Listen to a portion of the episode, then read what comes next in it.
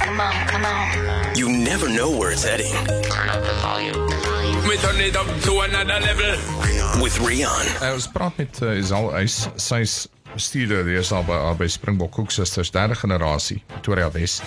So as een of ander issue met hulle kragrekening, so na amper 60 jaar, maak hulle nie meer Cook Sisters. Nou net uh, uh toe mense nou hoor hiervan, was daar 'n outcry. Groot.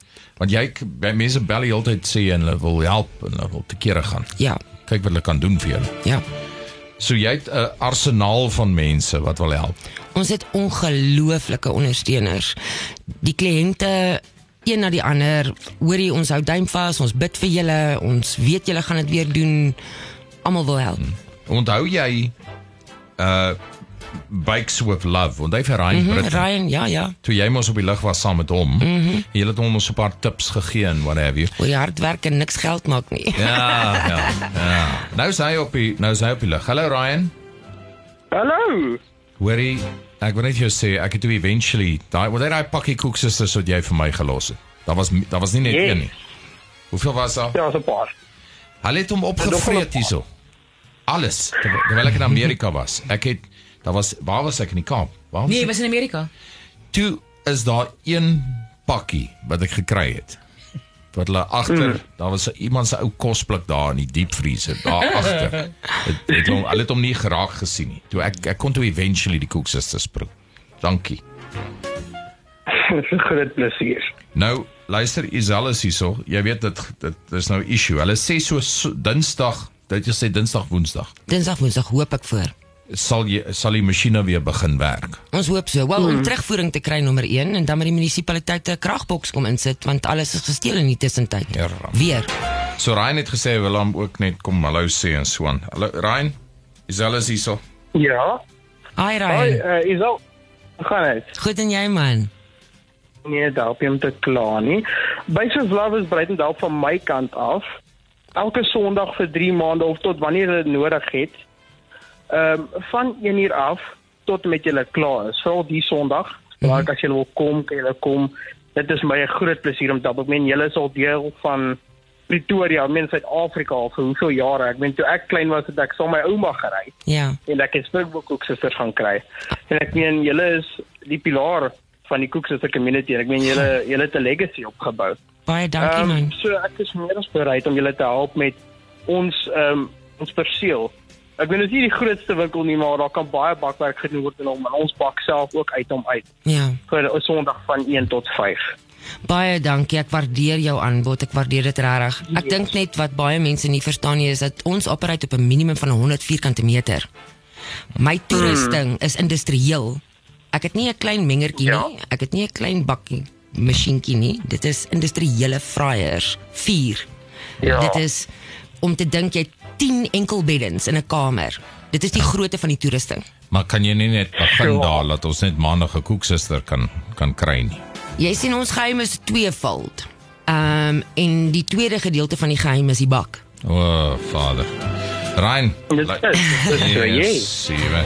Ons het alle weg te probeer. Ja. Ek het probeer bak op 'n gasstoof, op 'n potjie kos, die daai uh takeaway Ja. fryers. En ons weet ook nou nie of jy kameras daar het en so goed nie. Ja, jy, Industrial espionage. ja. Hoorie maar. Dis die ding, ja. Ag, eh, doe my 'n guns toe. Wil jy nie uh, Ja. ek ek voel ek moet daai koeksusters net meer vars gebrood. Want uh, Julle is meer welkom na my winkel toe te kom. Meer nou as welkom. Dan kan nou hy weer? uit die stroop uitkom. tuine. ja, maar hoe gaan ek nou in tuine kom met wat? Maar ek is al My met groot liefde enige tyd gaan aflewer vars. Ek mag nie my Mercedes meer ry nie. Nou ek weet nie.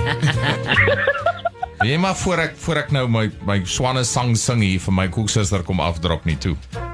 Is reg. Ek is so sommer is julle is jy wag nee, julle is maandag eers daarso, nê? Nee. Ja, Maandag 4. Ek sal voor 4 al wees. dan is die beste. See you maandag. Is reg. Ja, 100%. Dankie, Rian. Ryan. Dankie Ryan. Sterkte vir julle. Al die beste vir Springbok Cook Sisters. Ons is Dankie. almal baie lief vir julle. Dankie man. Dankie man. Alright. Bye bye. nice is dit nie. Die ou Nee. is weet hy sien dit nie as kompetisie. nie. Hy is nie. net soos hoe Maar kan weet ek jy help? wat, Rian, dit is 'n ding oor koeksisters. Dit is nie 'n kompetisie nie. Daar is soveel smake. Mense se smake verskil so. Daar's 'n plekkie onder die son vir almal van ons. En nou hoor ek julle maak julle gaan nou wat koeksies maak. Koeksies, ja. Love the name though. Koeksies. Dit is een van ons kliënte, te dank aan een van ons kliënte. Sy het 'n troukoek bestel. Mm. So ons het uh, 40 custom size 30 cm lange koeksisters gebak om die koek te omring, kom ons sê maar so, en dan 20 kg ag 2 kg se koeksies. Koeksister koeksie. balletjies, ja, binne-in. En hulle was so vrek lekker dat uh, ons besluit het nou gaan hulle loop so stroop. Mm. Jy kan hom in 'n puddingbak en jy hom so sit en eet oh. voor die TV. Drie op 'n slag. It's going to help you digest carte blanche on Sundays. Met jou Much koeksies. sweeter. Weet jy? So hoor gou hierso, hierdie is nou 'n uh, 'n 'n waarvrag vol mense wat iets wil sê oor Springbok koeksisters, hoorie. I love Springbok Cruises. I've probably been having them for over 30 years um, at every family get together and function and birthday. And my grandparents actually lived uh, a block away from the original owners of Springbok Cruises. They're three generations of Cooksister bakers. And the best Cooksisters ever. I will not eat anything else. I used to also, for five years, go pick up Cooksisters in Pretoria West for the half centurion almost. And then sometimes I'll even meet uh, Tani Marita and deliver them to my friends and family as I would never eat anything else. Hi, so Annie so. Ek wil net sê dit is vir my verskriklike nuus om te hoor dat Springbok Koeksisters toegemaak het, want as daar nou een plek is wat 'n koeksister kon maak, is dit nou hulle. Hulle koeksisters is perfek, crispy aan die buitekant en lekker stroperig aan die binnekant. En um, ons het al vir jare en jare daar gekoop en ek weet ook die besigheid word is oorgedra van geslag na geslag en hulle het die perfekte resep en dit sal 'n verskriklike verlies wees vir ons heritage as hulle met hulle, hulle deur permanent sluit want ja ek het nog nooit voorheen 'n koeksister geëet soos wat Springbok koeksisters dit kan maak nie so ek hoop regtig iemand daar buite hoor en is bereid om hulle te help Goeiemôre Rian en span, dis Gerard hierso van Centurion. Ja, Springbok Koeksisters. Ehm um, joh, as 'n 'n jong polisieman in die vroeë 90's, eintlik 91 van 91 af. Die Pretoria Polisie College is daar net 'n blok bokant Karelstraat in Pretoria Wes.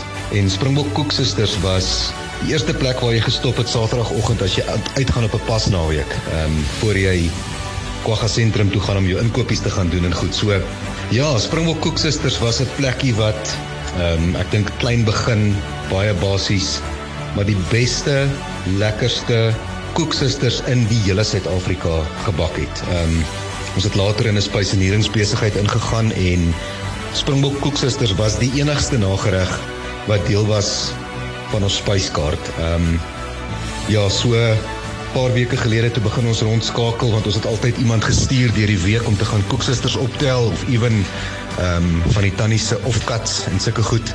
En ehm um, die telefoon het net gelei en 'n week later sien ek 'n uh, Facebook ding wat sê Springbok Koeksisters het toegemaak en dit was die hartseerste dag. Ek het seker vir 10 mense gestuur.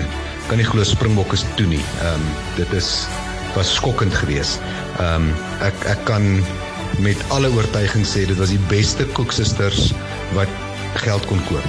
Ja, so 'n baie hartseer dag die dag toe ek gehoor het Springbok Koeksisters het toegemaak. Nou daai sien ek het nogal hard geslaan, is al. Ja. Dis baie emosioneel. Jy moet hmm. verstaan, ek het groot geword by die winkel. Hmm. Ehm um, ek is as baba daar begin bly. Ehm um, net die gedagte dat Springbok Koeksisters nie meer in Pretoria Wes is nie is vreemd. Ehm um, mm. dit is nie die gesellige gebou gaan wees nie. Maar dan moet ek saam sê hierdie is 'n baie groot geleentheid vir ons as 'n besigheid en ek gaan dit aangryp met alles wat ek het. Mm. Ons het ongelooflike support, onder ongelooflike kliënte.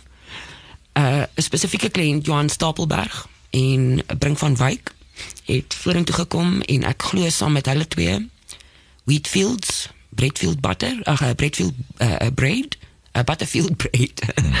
Ehm um, gaan ons 'n lang pad stap. Ons gaan groot gaan.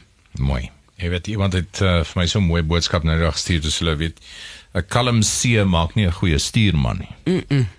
So dis wanneer jy nou uitvind wat regtig in jou steek is tye soos hierdie. Absoluut. So luister, uh, uh ek sê dit die hele tyd uh, al die jare al wat dit wat ek en julle goed doen op die lig.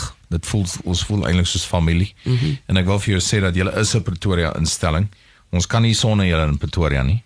Soos jy nou gehoor het daar van hele spul mense. So asseblief, ek vra jou nou weer terwyl ek nog 'n bietjie mag het in die stad, uh laat my asseblief weet. Bel hom. As dit nie as dit nie uitgesorteer is.